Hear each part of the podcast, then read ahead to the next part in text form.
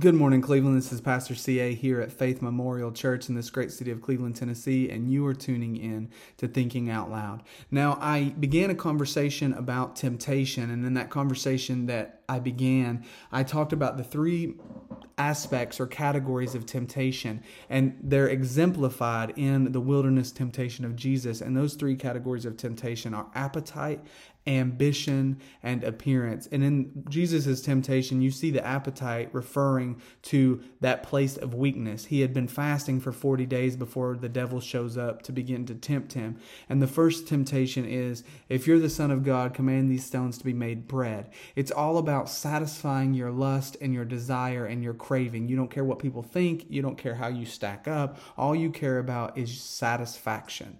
And so, in doing that, you probably spend your life motivated by how can you get your next fix, quote unquote. How can your needs or wants be met or fulfilled? And a lot of times, you we find ourselves trying to fulfill those by looking in all the wrong places. The second temptation is the devil takes him up to a high mountain, shows him all the kingdoms of the world throughout time in a moment, and says, If you'll worship me, I'll make you ruler over all of these because I have the authority to do that. I'm the God of this world. Hey, ha. Um, but that is a test of ambition.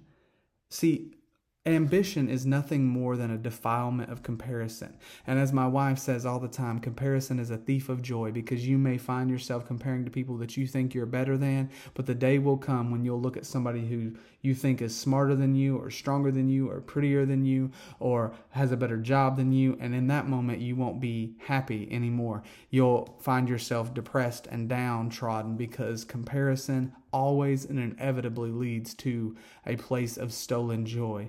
And ambition is a extreme defilement of comparison because it's not about how much you have or about how good your job is because that won't bring satisfaction that that goes over into appetite it's about is your job better than theirs? Do you have more money than they do? Are you smarter than so and so? Can you quote more scripture? Can you preach better? Um, you know, do you drive a nicer car? Do you live in a bigger house? Do you have a better family? Is your relationship and you know more intact? So ambition is really always and pride included is always about comparison. Don't ever try to be the best or be better than because all that does is bring you back to a place of comparison. Try to be the most authentic version of yourself in Christ. That is the goal. So you have appetite and you have ambition. And the third motivating factor in temptation is appearance. And this isn't about your lust or your needs being met or about your quest for satisfaction, nor is it about comparison and pride, but it is about how do other people perceive you. You don't care what you've got, if you've got more or less, as long as other people buy into the lie that you're selling, as long as they believe the mask. And see, that's what happens in religion. And that's why a lot of churches get so caught up. And here in Cleveland, and we we deal with this you know, I know that sometimes we might not like to say that we deal with this, but we deal with this in Cleveland where we've got what is it 386 churches that we like to put on mass because when we come to church we want people to perceive us a certain way. We want to look a certain way. We want to sound a certain way. We don't want people to know what's going on on the inside. And this is the very thing that jesus rebukes the pharisees for. He says you're you're pretty on the outside but ugly on the inside. You you're whited sepulchres full of dead men's bones. You're a clean cup full of mud and gunk on the inside. Like this is this is a problem and so you have these three motivations that lead people into sin. I mean, they can lead us into all kinds of things, but typically one of these three becomes a dominant factor in our life and they they tend to try and drive a wedge between us and others and us and God.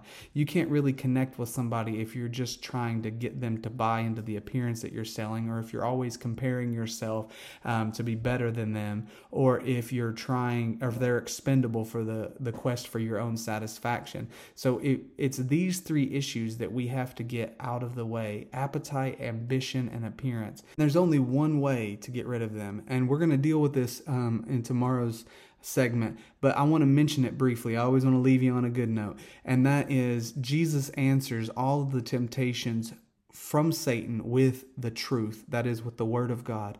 But it's not just with the Word of God. See, he does this in the power of the Spirit. Remember, he was filled with the Holy Ghost when he came into this place of temptation. So it's with the Spirit and with the truth that he's able to deal with these three areas of temptation.